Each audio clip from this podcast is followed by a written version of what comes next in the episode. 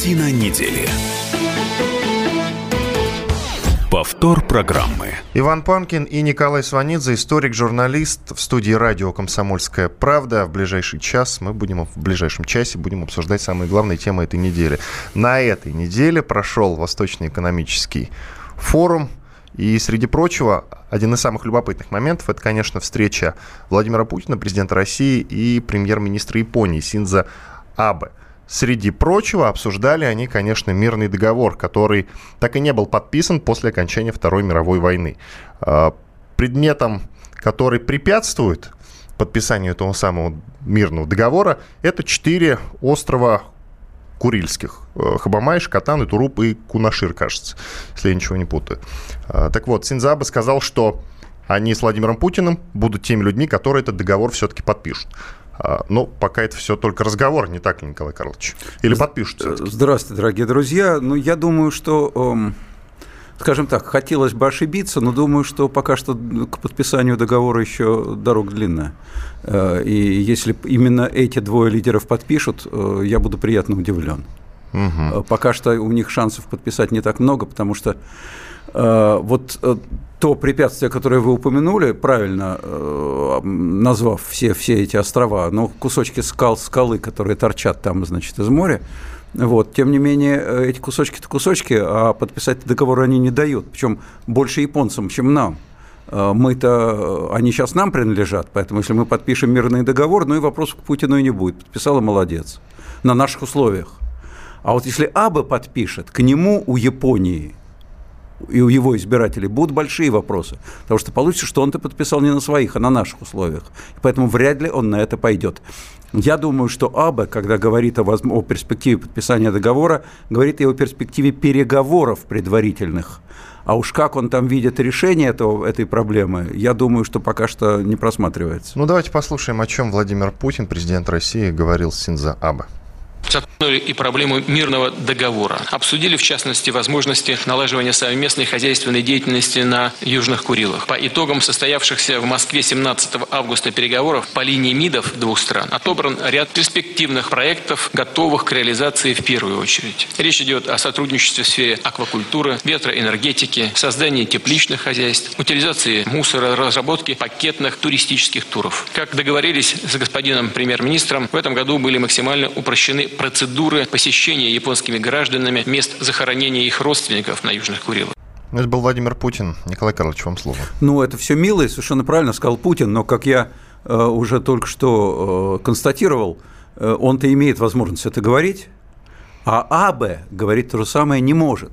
Потому что все теплицы, теплицы, там посещение и прочее, это все замечательно, но при условии решения главной проблемы – кому принадлежат острова – вот они сейчас принадлежат нам. И в данной ситуации, вот, вот в такой именно правовой ситуации, Япония на подписание мирного договора не пойдет. Хотя ежу понятно, что мирный договор нужно подписывать уже э, больше полувека как, Ежу понятно, что воевать мы из этих островов не будем, что мирный договор между двумя великими державами, соседями, должен быть подписан. Но, повторяю еще раз, сейчас я боюсь, что любой японский премьер, который его подпишет, подвергнется ужесточающей критике со стороны э, своих избирателей. Выходит, что вопрос нерешаемый. А он сейчас по щелчку нерешаемый. Однако слова вот эти вот о том, что мирный договор подпишем именно мы – вот я цитирую господина Аба, принадлежит именно премьер-министру Японии. Ну, замечательно, это декларация о намерениях. Угу, и ничего больше. Ну, понятно. Хотя, вот на мой взгляд, я так сужу, чисто исторически, да, все-таки японцы выступали агрессорами во Второй мировой войне. А, это уже не важно, Иван. Кто там выступал агрессором? Конечно, Япония. Япония была частью оси Рим, Берлин, Токио. Они были союзниками нацистской Германии. И они, конечно, выступали агрессорами. Но не в отношениях с Россией – с Советским Союзом, будем констатировать. У них э, вот, э, с, с Советским Союзом был, был э, мирный договор. Поэтому здесь-то и на Советский Союз в 1941 году, когда Гитлер уговаривал императора Хирохита напасть на Дальний Восток, Хирохита этого не сделал и напал на Америку. Если бы он напал на Советский Союз, и советские дальневосточные дивизии свежие, которые в результате пришли на помощь Москве и отбросили Гитлера, отшвырнули от Москвы, если бы они вынуждены были защищать Дальний Восток, одному богу ведомо, как бы тогда сложилась война. Э, хорошо, что этого не произошло. Поэтому у нас здесь к японцам-то, честно говоря, исторических претензий быть не может. Ну, кстати, да, любопытное такое историческое отступление. Если бы не напали на Перл-Харбор, то не вынудили бы США Э, вот начать военные действия конечно, против Германии. Конечно, да, просто, конечно. Просто так для справки. Они, они, они тигра, тигра стали дергать за усы и втянули США в войну. Давайте послушаем Андрея Мануэла, это профессор факультета политологии МГУ имени Ломоносова, доктор политических наук о договоре с Японией. Вполне логично то, что он перечислил. Это вот те направления сотрудничества, которые развивались между Россией и Японией до э, появления предложений о заключении мирного договора направления сами по себе, они, безусловно, сближают. А другой вопрос, каковы масштабы будут совместной вот этой деятельности. Должен быть определенный баланс чтобы все это не, не перетекло в такую вялотекущую экспансию со стороны Японии. Это все равно, что, в общем, в космос спутник запустить. Потому что, несмотря на то, что если взглянуть на карту, там минимальное совершенно расстояние от Сахалина до Хоккайдо. Корабли, которые пересекают этот пролив, эти самые 35 километров, они где идут? Мост, это было бы очень даже неплохо. Андрей Мануйло, профессор факультета политологии МГУ, доктор политических наук. Николай Карлович, вам слово. А, согласен. А, согласен абсолютно с экспертом. А, могу только добавить следующее. Вот если говорить об этой экономической экспансии со стороны Японии, она может быть неизбежна. В еще большей степени может быть неизбежна экономическая экспансия со стороны Китая, в том случае, если мы не будем экономически развивать наши за уральские территории, которые у нас составляют большую часть наших территорий российских, как известно. Если у нас будет отсталая экономика там, если народ оттуда будет убегать в европейскую часть, если там останутся пустынные земли, ну, гадалки не ходи. Более развитые экономические державы и Китай, у которого к тому же переизбыток населения, и Япония, которая сейчас снова развивается стремительными темпами экономически, конечно, будут, будут производить экспансию. А куда им деваться? Природа не терпит пустоты. Понятно. Путин, среди прочего, общался еще и с другими, э, с лидерами других стран. Например, э, он общался с президентом Южной Кореи. Обсуждали они, конечно, проблему вокруг э, соседей Южной Кореи, Республики Кореи, которая называется КНДР. Она же Северная Корея. Но э, есть подозрение, что дело все-таки идет к военным действиям, потому что Трамп то и дело говорит «посмотрим». Если говорит «посмотрим», то так или иначе он может повлиять на то, чтобы все-таки военное вторжение в Северную Корею было. Сейчас этим вопросом активно заинтересованы Китай, Япония, Южная Корея и Соединенные Штаты Америки. Россия пока что стоит в стороне. Вот, например, Владимир Путин э, в разговоре упомянул, что в разговоре как раз Синзабы, он сказал, что важно все-таки решить этот, эту проблему не военным методом. А можно ли решить не военным методом, Николай Карлович? Э, абсолютно здесь э, согласен с Путиным, да и кто бы с ним спорил, я бы сказал что важно решить проблему не военным способом. Вопрос Трамп. другой. Трамп тоже, если ему сказать, господин Трамп, вы как? Э, вы к военному склоняетесь способу или к мирному? Э, если он, у него просто крыша не поедет, он скажет, что к мирному. Она у него не поедет. А может, ему нужна маленькая победоносная нет, война? Нет, не нужна Америке маленькая победоносная. Ему э, показать силу нужно, показать, что у него есть здоровенный мохнатый кулак нужно, но воевать, чтобы тем более с риском каких-то жертв среди американцев, да что, зачем? А, значит, а, никому не нужно из, из, из э, тех, кто в здравом уме. Поэтому я в данном случае э, руководство Корейской Народно-Демократической Республики, как вы понимаете, увожу на скоб, за скобки, потому что их ментальное состояние под вопросом. Но, но, хотя тоже, я думаю, там больше прагматики, чем сумасшествия. Так или иначе, хорошо бы был мир, но наше руководство логично призывает к переговорам. У меня вопрос, о чем? О чем разговаривать с Ким Чен Ыном, если он заинтересован только в э, продолжении ядер, ядерных, термоядерных разработок и испытаний? Любое, любая попытка переговоров кончится тем, что он посылает на три буквы в вежливой или менее вежливой форме, и все, что связано с попыткой ведения переговоров дает ему только время для продолжения разработок. Все, он переговоров не ведет. Вот, чел- вот человек подходит к вам и бьет вас по голове. Попробуйте вступить с ним в переговоры. Продолжим в следующей части нашей программы. Среди прочего будем говорить о том, как Китаю удается сотрудничать с КНДР. Через две минуты продолжим. Картина недели. Радио «Комсомольская правда». Более сотни городов вещания и многомиллионная аудитория. Челябинск 95 и 3 FM. Керчь 103 и 6 FM. Красноярск 107 и 1 FM. Москва 97 и 2 FM. Слушаем всей страной. Картина недели.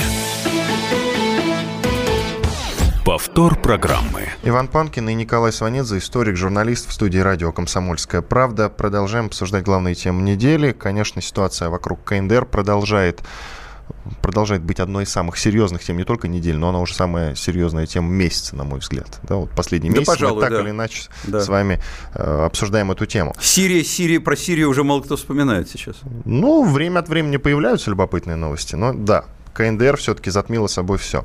Э, Смотрите, вот э, вы говорите, что с с Ким Чен Ином, это президент э, КНДР, с ним переговоры вести вообще очень сложно. У Китая же получается все-таки так или иначе вести какой-то бизнес с с КНДР. Вот Трамп даже э, говорит о том, что разорвет отношения с Китаем, все торговые, экономические, если Китай продолжит э, вести бизнес с КНДР. Ну, он не про Китай именно сказал, он сказал про тех, кто ведет бизнес с КНДР. Да, включая э, Да, Китай. значит, ну. Это позор Китаю, сказал. Ну, ничего он не разорвет, конечно. Абсолютно ничего он не разорвет, куда он денется.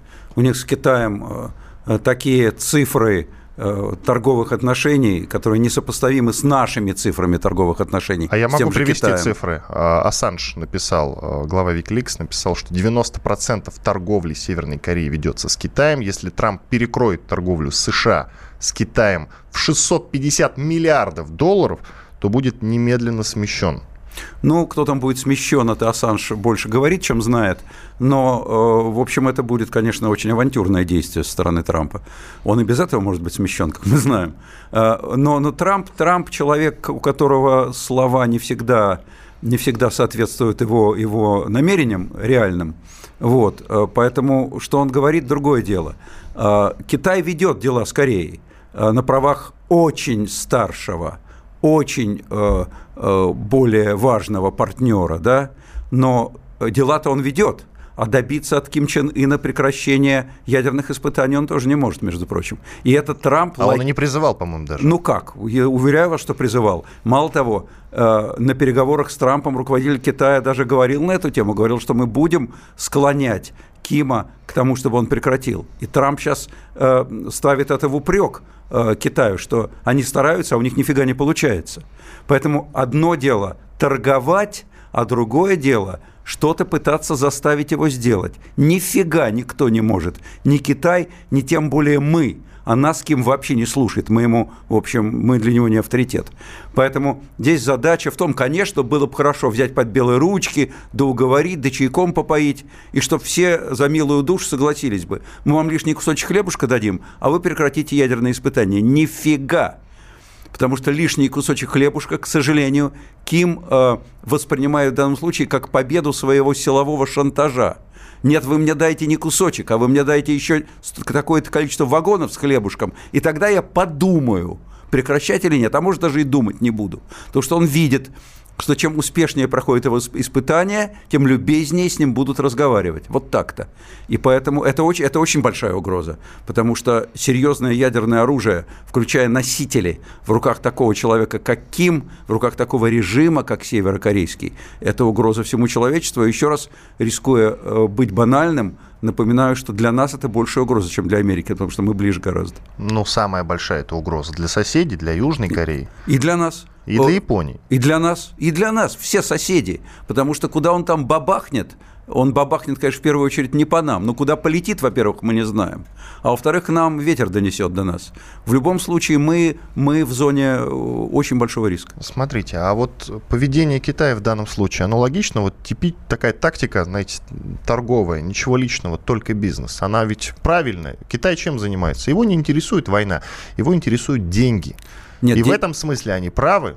Нет, э, они правы до поры до времени, когда речь идет о деньгах. А когда речь заходит о войне, деньги отходят на задний план. А сейчас речь идет о войне и о ядерном оружии. Возможно ли объединение такой некий, в некий альянс США, ну пусть не Китай, но и не Россия, ну США, Южная Корея и Япония против Северной? Я имею в виду военные действия. Э, этот, этот альянс и сейчас имеет место. Реально, если будут военные действия, одних Соединенных Штатов за глаза хватит. Дело не в этом. А, э, альянсы так существуют упомянутые вами. Я думаю, что в этом альянсе будут и Китай, и Россия потому что в безопасности заинтересованы все. Независимо от наших отношений с Америкой, независимо от наших отношений с Трампом. Знаете, это вот как, э, я люблю эту параллель, как, как э, в, любимом фильме «Игра престолов», как когда наступают мертвые, все, кто друг с другом собачится смертельно, в кровь, по-черному, они начинают объединяться, потому что эта угроза самая страшная. Мы продолжаем, ну, если не ругаться, то у нас очень холодные отношения с американцами. Да ругаемся, того, что там?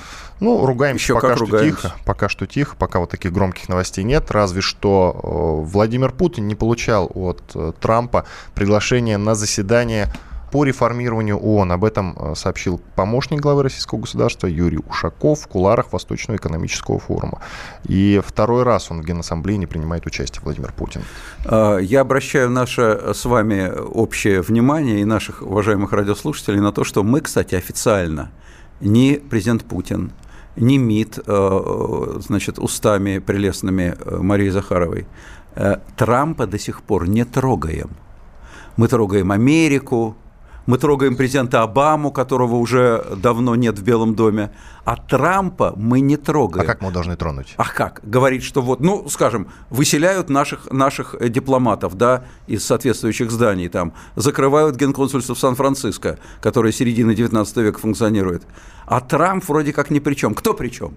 Непонятно. ФБР – ну, замечательно. ФБР что, отдельное государство? Мы, мы, мы Трампа не трогаем. Мы до сих пор надеемся на то, что у нас с ним какой, какая-то химия сварится.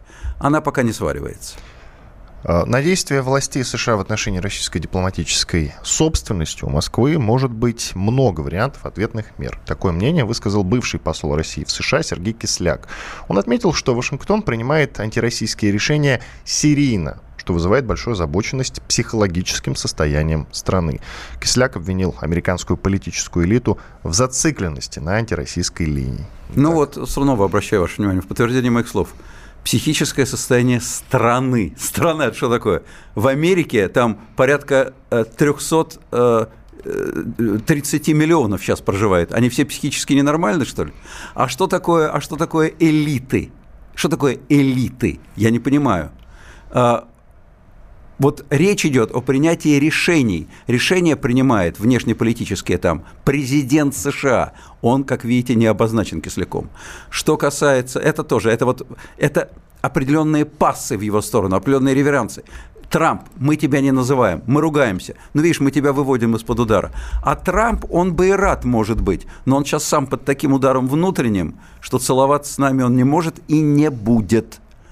Это мой прогноз абсолютно железный, который я вам давал еще сразу после выборов. Так вот, э, что касается ответа. Э, ответ все смешные, так же, как и сами удары. Но они у нас выселяют 120, мы в ответ выселим 230. Они, они в ответ 340, мы 450. Ну и все. Ну что дальше-то? У нас что, по одному послу, что, что ли, останется в наших странах? Ну, кстати, э, запросы на визы снова начали обрабатывать. Они обрабатывают, как они обещали, в Москве, но теперь это будет гораздо дольше все, потому что у них нет соответствующего персонала для того, чтобы обрабатывать такое количество материала. Ну, понятно. В общем, ждем развития ситуации. Ждем развития, сейчас оно, угу. по большому счету, заморожено. Понятно. А вот, кстати, вот э, хотел спросить, кто-то написал э, у себя на странице в Фейсбуке из политологов, нужна новая Саманта Смит. Но если вы помните эту милую девочку, которая в 80-х годах была послом мира, с миссией мира, кажется, прилетала в Советский Союз, писала письмо Андропу, помните ее? Слушайте, это шепот робкое дыхание, трели соловья. Какая Саманта Смит? Ну, сейчас мы соберем э, э, компанию девочек из детского сада и направим их дипломатическими миссиями. У нас уже есть Маша, Маша Захарова, чем она хуже Саманта Смит и Прокта. Речь, речь идет о серьезных отношениях. Ни одна Саманта Смит проблем не решит к другим темам. У нас еще есть проблемы с соседями, с Украиной. Так вот, президент Украины Петр Порошенко накануне выступил с ежегодным посланием Верховной Раде. Глава Украины оценил шансы возвращения Крыма и перспективы вступления Украины в НАТО. Также поддержал размещение миротворцев в ООН в Донбассе и обозначил грозящие стране опасности. Вот по Крыму он сказал, Можем ли мы выбить э, Россию оттуда силы? Реально нет. Уйдет ли она сама? К сожалению, нет. Но мы можем создавать условия, когда Крым станет для Москвы неподъемным бременем. И мы должны создать все условия, чтобы Москве припекло. Конец цитаты господин Порошенко. Продолжим говорить об этом уже в следующей части нашей программы. В студии Иван Панкин и Николай Сванидзе, историк-журналист. Вы можете писать нам свои вопросы в WhatsApp и Viber, номер единый, плюс 7 967 200 ровно 9702. Плюс 7 967 200 ровно 9702. Пишите.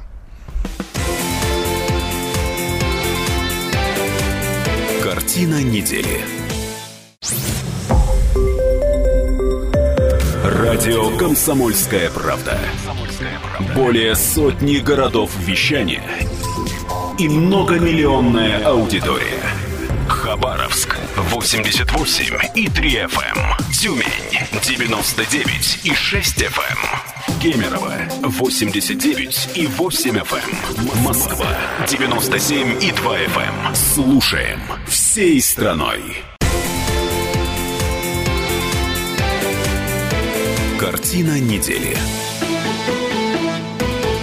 Повтор программы. Иван Панкин и Николай Сванидзе, историк, журналист в студии радио «Комсомольская правда». Мы начали говорить об отношениях между Россией и Украиной. Я напомню, что Петр Порошенко э, выступил с ежегодным посланием в Верховной Раде. Он сказал, в частности, про Крым, об угрозе со стороны России, о миротворцах ООН в Донбассе и, вот любопытный момент, о перспективах вступления Украины в НАТО. Я цитирую господина Порошенко. «Я не исключаю, что в положенное время я инициирую соответствующий референдум о вступлении Украины в НАТО, чтобы продемонстрировать, продемонстрировать волю украинского народа всем и нашим друзьям, и агрессивной соседке, и всем украинским политикам. Конец статы. Вам слово. Ну, он может это сделать. И мало того, я думаю, что он в этом референдуме может одержать победу. Э, вот в в нынешней ситуации я не исключаю, что больше половины Украины проголосует за вступление в НАТО. Особенно если их соответствующим образом подготовить, эм, потому что пропагандистская подготовка и у нас, и на Украине, она не последнюю роль играет, э, разумеется. Подготовить можно к чему угодно, э, и вполне в, в контексте реальной, как значительная часть украинцев считает войны с Россией, вступление в НАТО – это вступление под зонтик защитный. Почему нет? Другой вопрос. А как к этому отнесется НАТО? Сейчас шансов на вступление в НАТО нет, это замкнутый круг, потому что отношения с Россией и горячая точка на Донбассе, она как бы повелевает Порошенко обратиться за помощью к НАТО, вступать в НАТО, но она и не дает вступить в НАТО, потому что НАТО никогда не примет в свои ряды страну, которая находится в состоянии войны. Зачем НАТО это нужно? Что НАТО собирается Россией воевать? Не собирается. Поэтому сначала нужно, чтобы огонь был залит какой-то водой, чтобы, чтобы наступил так или иначе любой плохой, кривой, косой, но мир на Донбассе, а потом уже разговоры о вступлении в НАТО станут более реальными. Вот он говорит, в положенное время я инициирую соответствующий референдум. А почему до этого не инициировал, не, до сих пор он его не инициировал? Ну, я не знаю, почему он его до сих пор не инициировал, но, повторяю, сейчас... В чем проблема-то? Проблема остается, но сейчас это э, разговор ни о чем. Они сейчас, сейчас их в НАТО, еще раз повторяю, не примут. Поэтому можно сколько угодно проводить референдумы. Но сам по себе референдум, повторяю, он будет иметь определенный смысл, потому что он и проверит состояние умов на Украине, и будет определенным давлением и на натовские структуры, то есть на Западную Европу. То есть Украина хочет. Но сколько бы она ни хотела, пока, пока э, не наступит ясность с Донбассом, э, никто в НАТО не примет. Идем дальше. Продолжение истории по Матильде, э, по Матильде, фильм, который до сих пор еще не вышел в прокат, и вокруг которого э, очень много споров ведется до сих пор. Э, Алексей Учитель обвинил Наталью Поклонскую в поддержке террористов.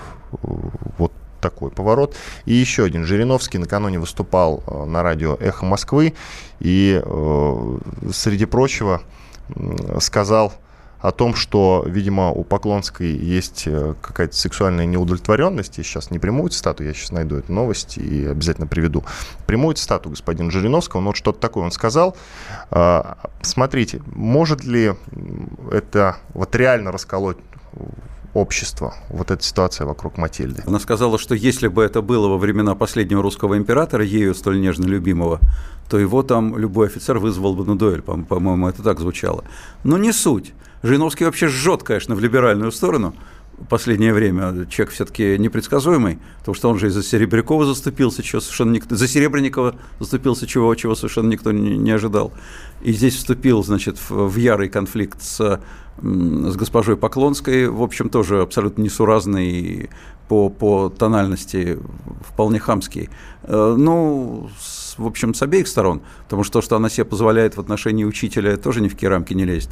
Я согласен с учителем и с его там адвокатами, которые говорят, что э, она реально, госпожа Поклонская, доводит э, дело, она поощряет терроризм. Ну, конечно. Но что такое, э, когда бросают бутылки зажигательной смесью в окна, когда машина, начиненная бензином, взрывается, врезается в кинотеатр. Это что, не терроризм? А что тогда терроризм? А если бы там люди погибли? Они случайно не погибли. Там окно, э, окно киностудии в Питере оказалось случайно заделанным, заделанным кирпичом, а то, а то бы там все, все сгорело. Э, это, это, это чистое проявление терроризма. Чем вот эти ребята, которые называют себя э, православное государство Святая Русь, вот кто бы мне объяснил, чем они идеологически, да и по действиям отличаются от запрещенного у нас ИГИЛа – только, только тем, что ИГИЛ гораздо многочисленнее и мощнее. А, но, но действия это абсолютно те же самые.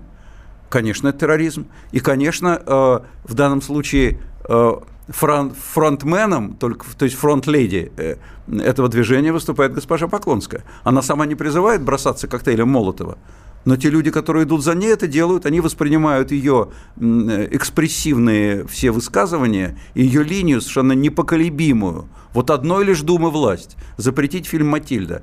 Не мытьем, так катанием. Э, найти хоть что-нибудь они воспринимают как руководство к действию. У нас полно людей с психопатическими наклонностями, которые готовы и с ножами кидаться, и бросаться бутылками, и всем чем угодно. Я здесь полностью разделяю опасения господина учителя. Вот любопытный момент. У Сталина растет рейтинг, да, и вдруг э, такой ажиотаж вокруг персоны Николая II. Чем это связано? Абсолютно здесь никакой связи нет. Э, но из-за Сталина, по крайней и, мере, и, никто ничего не поджигает. Ничего никому... Масса споров, но никто ничего не поджигает. А что за него поджигать? Э, за него поджигать не надо. Значит, я не знаю, если бы где-нибудь вышел фильм, в котором бы, в котором бы Сталин, Сталин подавался таким э, убийцей, садистом, и человеконенавистником, каким он был на самом деле, может быть, сейчас бы по нынешним временам из-за него бы вступились я наверняка уверяю вас, что, что в этих организациях, э, значит, э, э, ультраконсервативных, которые считают себя православными, наверняка есть желающие канонизировать Сталина. Наверняка что абсолютно невозможно, потому что он слишком много православных священников физически уничтожил. Хотя бы по этой причине. Ведь Ивана Грозного в свое время главная, главная в общем, защита от его канонизации стояла в том, что он убил митрополита Филиппа Калычева. Остальные это ладно, бог с ними, но вот митрополита угробил. Вот. Сталин тоже много кого угробил из людей, имеющих отношение к православной церкви. Но, уверяю вас, это не помешает желанию очень многих его сторонников его, э, так сказать, придать ему ранг святого. Поэтому это, это вопрос повода можно одновременно, и есть такие люди, которые одновременно чтут и Николая, и, и Сталина, и черта с рогами. Здесь э, э, рационализировать э, мировоззрение этих людей бессмысленно. Но взять вот, вот, вот снимут, допустим, или начнут снимать фильм про Ленина, про Сталина. И там будет какой-то спорный момент из его биографии. Но это все-таки не выведет людей на улицу, как вы считаете? Знаете, нет? а мы что, с вами разве думали еще некоторое количество времени назад, что фильм про Николая II выведет людей на улицу? Не думали. ситуация развивается. И количество вот этих э, опасных, экстремистски настроенных, организованных безумцев, э, оно растет. Итак, э, прочту несколько сообщений, которые нам написали за время нашего эфира. Ну, во-первых, э, спрашивают по поводу Северной Кореи. Северная Корея, пишут нам, хочет прекращения учений у своих границ и гарантий ненападения. Вот, собственно, и все. Корею не надо трогать, и тогда будет мир на Земле. Замечательно. Корею не надо трогать, они построят ядерную бомбу, и всех будут вертеть на, на этой боеголовке, как хотят. Нам пишут, что нужно просто абстрагироваться от э, внешней политики и начать заниматься внутренней политикой. Одно другому не мешает, дорогие друзья. Что значит заниматься внутренней политикой? Это же государство, это же не человек, который не может одновременно, как Кай Юлий Цезарь, заниматься сразу несколькими проблемами. Э, значит, э, государство должно заниматься и внутренней политикой, и внешней. Другой вопрос, что приоритетно внутреннее, да, но про внешнее тоже нельзя забывать. Э, меня спрашивают по поводу памятник Дзержинскому.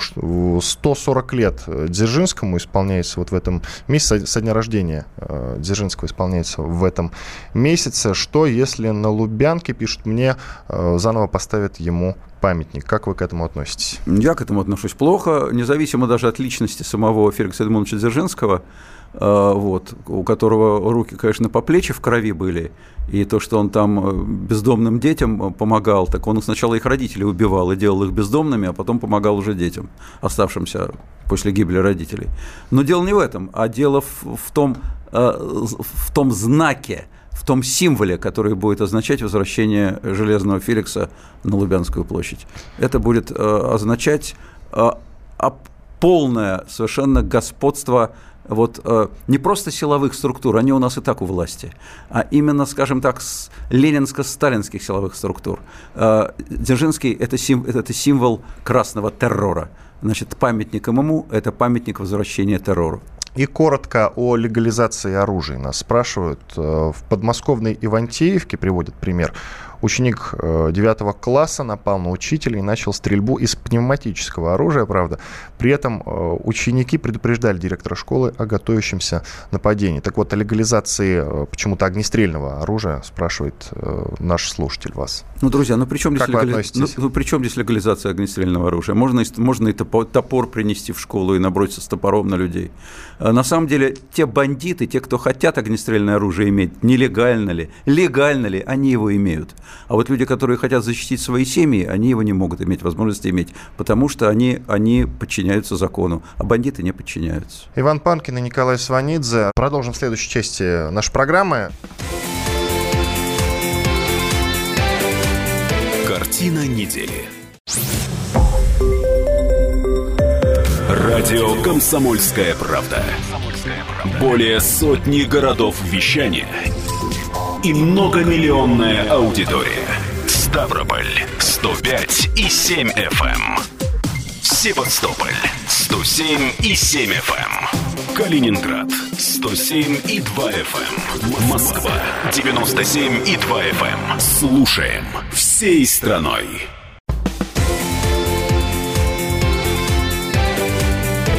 Картина недели. Студии радио «Комсомольская правда» по-прежнему Иван Панкин и историк-журналист Николай Сванидзе. Э, интересные события на этой неделе проходили э, вот в суде по делу Алексея Улюкаева. Там были представлены аудиозаписи, расшифровки аудиозаписей разговоров бывшего министра и Игоря Сечина в день задержания. Например, там обсуждается корзинка с колбаской. Вот это выражение плотно вошло в обиход сейчас в качестве шутливого такого. В суде журналистам Алексей Улюкаев ответил, бойтесь донайцев, приносящих колбайцев. Сам Сичин говорил про колбаски в расшифровке этой беседы, которая предшествовала аресту Улюкаева. Из расшифровки следует, что Сечин предлагал Улюкаеву забрать корзинку с колбасой. Затем Улюкаева обвинили в том, что он взял чемодан со взяткой, которую сам же вымогал у главы Роснефти. Ну, как-то так, Николай Карлович. Ну, значит, к поэзии это, это пересказ. Там кто-то из наших классиков говорил про донайцев, приносящих яйцев там. Вот, в данном случае колбу... Бойтесь донайцев, дары приносящих в оригинале. Нет, это в оригинале. Это да. в оригинале, это, это из Одиссеи, да. Вот, вот. А, а потом вот про яйцев было, теперь у Люкаева про колбайцев. Но это все ладно. Значит, из, из закрытых источников мне известно, что господин Сечин действительно дарит своим друзьям, приятелям и знакомым, э, ну, как бы собственное изготовление колбасу. Это традиционно у господина Сечина. Хотел бы ее попробовать. Ну, я думаю, что она не дур... я не исключаю, что она не дурная совсем. В всяком случае, наверное, из хорошего мяса и, что называется, ручной работы. Значит, вот. Поэтому колбаса отдельно, хотя, конечно, это колоритно и забавно. Вот. А что касается всего остального, что колбасе, по всей вероятности, сопутствовало, а может быть, не сопутствовало, это из распечатки не следует. Вот не следует. Там какие-то намеки, полунамеки, но в любом случае, что из нее точно следует, это то, что господин Улюкаев господина Сечина ни в коем случае не шантажировал. Вот намеков никаких на шантаж со стороны Улюкаева, на какие-то угрозы, на какие-то вот э, такого рода вещи, на, на попытку давления силового, они не просматриваются, да и не могли, наверное, просматриваться, потому что соотношение реальных весовых категорий между Улюкаевым и Сечиным таково, что Сечин Улюкаева мог бы на него оказывать давление, а вот в обратку нет. Сечин гораздо тяжелее Улюкаева по своему политическому, лоббистскому и любому весу. Поэтому здесь э, шантаж стороны Улюкаева, он как-то был бы просто, ну, это, это не, не, не может быть, потому что не может быть никогда.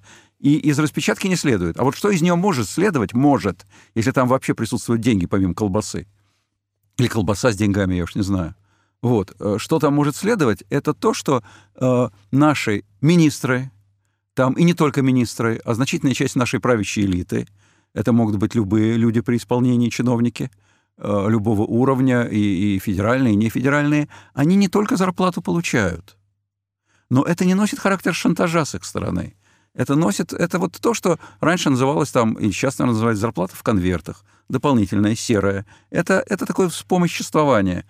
Кем оно оказывается? Олигархами, или откуда-то еще берется с Луны э, Аллах, как э, Рамзан Ахмадовичу Кадырову, как известно, Аллах приносит деньги. Вот, вот, может быть, здесь тоже какое-то, так сказать, э, другое божество, не знаю. Но вот это, вот это может следовать из распечатки разговора. Это может следовать. Как, потому что такое впечатление, что их отношения носят такой регулярный характер. Вот колбаса — это не первый раз. И Улюгаев к этому вроде как относится спокойно. Но что он вымогатель — нет. Поэтому мне кажется, что эта распечатка, она не пойдет, вероятно, на пользу Улюкаеву, но не пойдет на пользу и Сечину. Ну, он об утечке уже сказал, что это довольно глупо. Он уже негативно высказался. На мой взгляд, да, Сечин, судя по всему, недоволен, если это тоже не игра, э, потому что и его вот эти вот такие приятельски родственные высказывания в отношении Улюкаева тоже были, так сказать, театральной игрой. Что ж ты курочку там не надел и так далее. Э, вот. Но, может быть, он сейчас играет, что ему не нравится эта утечка. Но скорее не играет, скорее она ему действительно не нравится. Потому что э, Сечин таким образом, вот э, вследствие этой распечатки разговора, он разоблачает систему отношений в высших эшелонах нашей власти разоблачает э, коррупционную систему отношений, когда деньги проникают сверху вниз во все поры. И теперь, ну что, теперь чиновники будут бояться друг с другом э, вступать в э, такие доверительные разговоры, потому что черт его знает, сегодня ты, ты меня обнимаешь, завтра ты меня сдашь. Вот э, мне кажется, что это имиджево плохо для господина Сечина.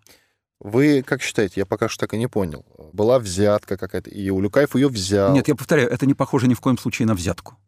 Взятка, взятка эти сделал не пахнет. Да и за что взятку-то? Уже решение по Роснефти было принято. Принято президентом Улюкаев, дай ему взятку, не дай ее взятку, ничего изменить бы не смог. Значит, это ни в коем случае не взятка. Это если там присутствуют деньги, в чем я не уверен, потому что из распечатки это прямо не следует. Но если там присутствуют деньги, то это скорее не взятка, а это такая регулярная зарплата, что ли, господина Улюкаева. Понятно. К другой теме. Основатель православного корпуса движения «Наши» Борис Якименко собирается участвовать в президентских выборах. Э, сам он отметил, что официально объявит о своем выдвижении ближе к старту избирательной кампании. Для начала вопрос. Э, как вам, как президент, господин Якименко, в случае избрания? Я-то знаю Бориса Якименко только по одной причине. Я с ним вместе был в общественной палате. Но если бы я с ним не был в общественной палате, я бы не знал, кто такой господин Якименко. И я уверяю вас, что 99,9% наших радиослушателей не знают господина Якименко. Поэтому, конечно, его выдвижение в президенты носит э, такой э, характер ну, я не хочу никого... Пиар-компания, может быть? Чья пиар-компания? Он что... Якименко. А что ему, зачем ему пиар? Он что, звезда? Э, что ему пиариться? Он что, поп-певец? Зачем ему это, этот пиар? Я думаю, что это просто спойлерское действие. Может быть, кто-то, э, желая кинуть добрянку Кремлю, э, решил предложить Якименко выдвинуться. Он, он и решил выдвинуться. Хотя на самом деле и в качестве спойлера господин Якименко уж президенту Путину точно не нужен. Я, честно говоря, считаю это совершенно бессмысленным и даже мало интересно. Ну тогда другая тема, э, которая связана с президентской гонкой. Дело в том, что Ведомости были авторами новости, что сейчас обсуждается возможность выдвижения женщины в качестве спарринг-партнера действующими главы государства на выборах 2018 года. Эксперты рассматривают 5-7 возможных фигурантов. При этом один из источников сообщил, что согласована, согласована кандидатура женщины, не состоящей ни в одной из партий. Ксению Собчак, опрошенный изданием эксперты, назвали идеальным вариантом, поскольку, по их словам, она демонстрирует образ современной молодой женщины, которая хотела бы пойти в политику. Среди прочего отмечается, что телеведущая не во всем соответствует образу типичной русской женщины, и пока непонятно, решится ли она пойти на выборы. Сама она уже сказала, что э, вообще об этом не слышит, ведомости ей конкретно этот вопрос не задавали, считает это, ну, глупостью. Это я уже сейчас э, самостоятельно трактую ее именно слова. В числе других возможных кандидатов издание э, называло председателя Социал-демократического союза женщин России Наталью Великую, лидера Национального родительского комитета Ирину Волынец и члена Центрального совета партии «Справедливая Россия» Ирину Петеляеву. С последним при этом якобы вопрос уже обсуждался неофициально. Вот такие вот дела, Николай Карлович. Но здесь самое забавное, то, что Ксения Собчак не, не вполне соответствует образу э, классической или какой там русской женщины. А кто соответствует? А что такое вообще э, вот такая классическая русская женщина? Это 60-летний работник ЖКХ из провинции? Э, ну, я не понимаю, честно говоря, зачем это нужно Ксении Собчак, если это нужно. Я думаю, что если она и собиралась по своей инициативе пойти в президенты, ну просто вследствие, так сказать, активности своей натуры, то теперь, я думаю, воздержится, потому что э, теперь даже если она пойдет по своей инициативе, это все равно будет воспринято как, как э, э, продукт согласования с Кремлем. Э, в любом случае, это, конечно, будет спойлерская акция, потому что никакая женщина, как, впрочем, никакой мужчина, не имеет, э, кроме, кроме одного нам известного — не имеет шанса ни единого стать президентом Российской Федерации. Это э, даже, даже раскрутки не будет. Даже раскрутки не будет. Потому что это будет настолько пахнуть просто сговором политическим с Кремлем, что даже раскрутки никакой не получится. Я бы никому не рекомендовал, вот просто чисто по-человечески, из э, людей, которые относятся к себе серьезно, ну, может, там большие деньги предложат, это другое дело. Но э, деньги никто пока не отменял, как известно. А, но э, если этого не будет, я бы никому не рекомендовал из уважающих себя людей идти э, просто так с бухты-барахты с дуба, с дуба рухнувшая идти в э, президенты Российской Федерации. Шансов ни одного, пахнуть будет плохо. Ну зачем это надо? Ну почему? Тут же вопрос стоит даже не в том, что обязательно изберут или не изберут, а какой процент голосов он наберет. Да какой там может быть процент? Сколько, сколько, сколько ему отпишут, столько и наберет. Потому что ни один человек, пришедший с мороза сейчас, сейчас, сейчас уже, дорогие друзья, осень 17 года, компания нужно было начинать позавчера – если сейчас кто-то появляется, то он получит только, если это не будет какой-то яркий человек, ну, я не буду банальным э, и называть фамилию там Навальный, да, он сколько-то наберет, потому что он все-таки известен как лидер радикальной оппозиции. Поэтому люди, которые настроены оппозиционно, достаточно жестко, они будут за него голосовать. А кто будет голосовать за неизвестную даму, которая появилась вдруг в результате переговоров с Кремлем? Никто за нее не будет голосовать. Ей запишут какие-то голоса, запишут, ну и все. Спасибо.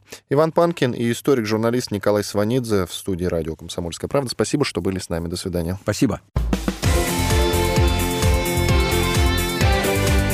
Картина недели.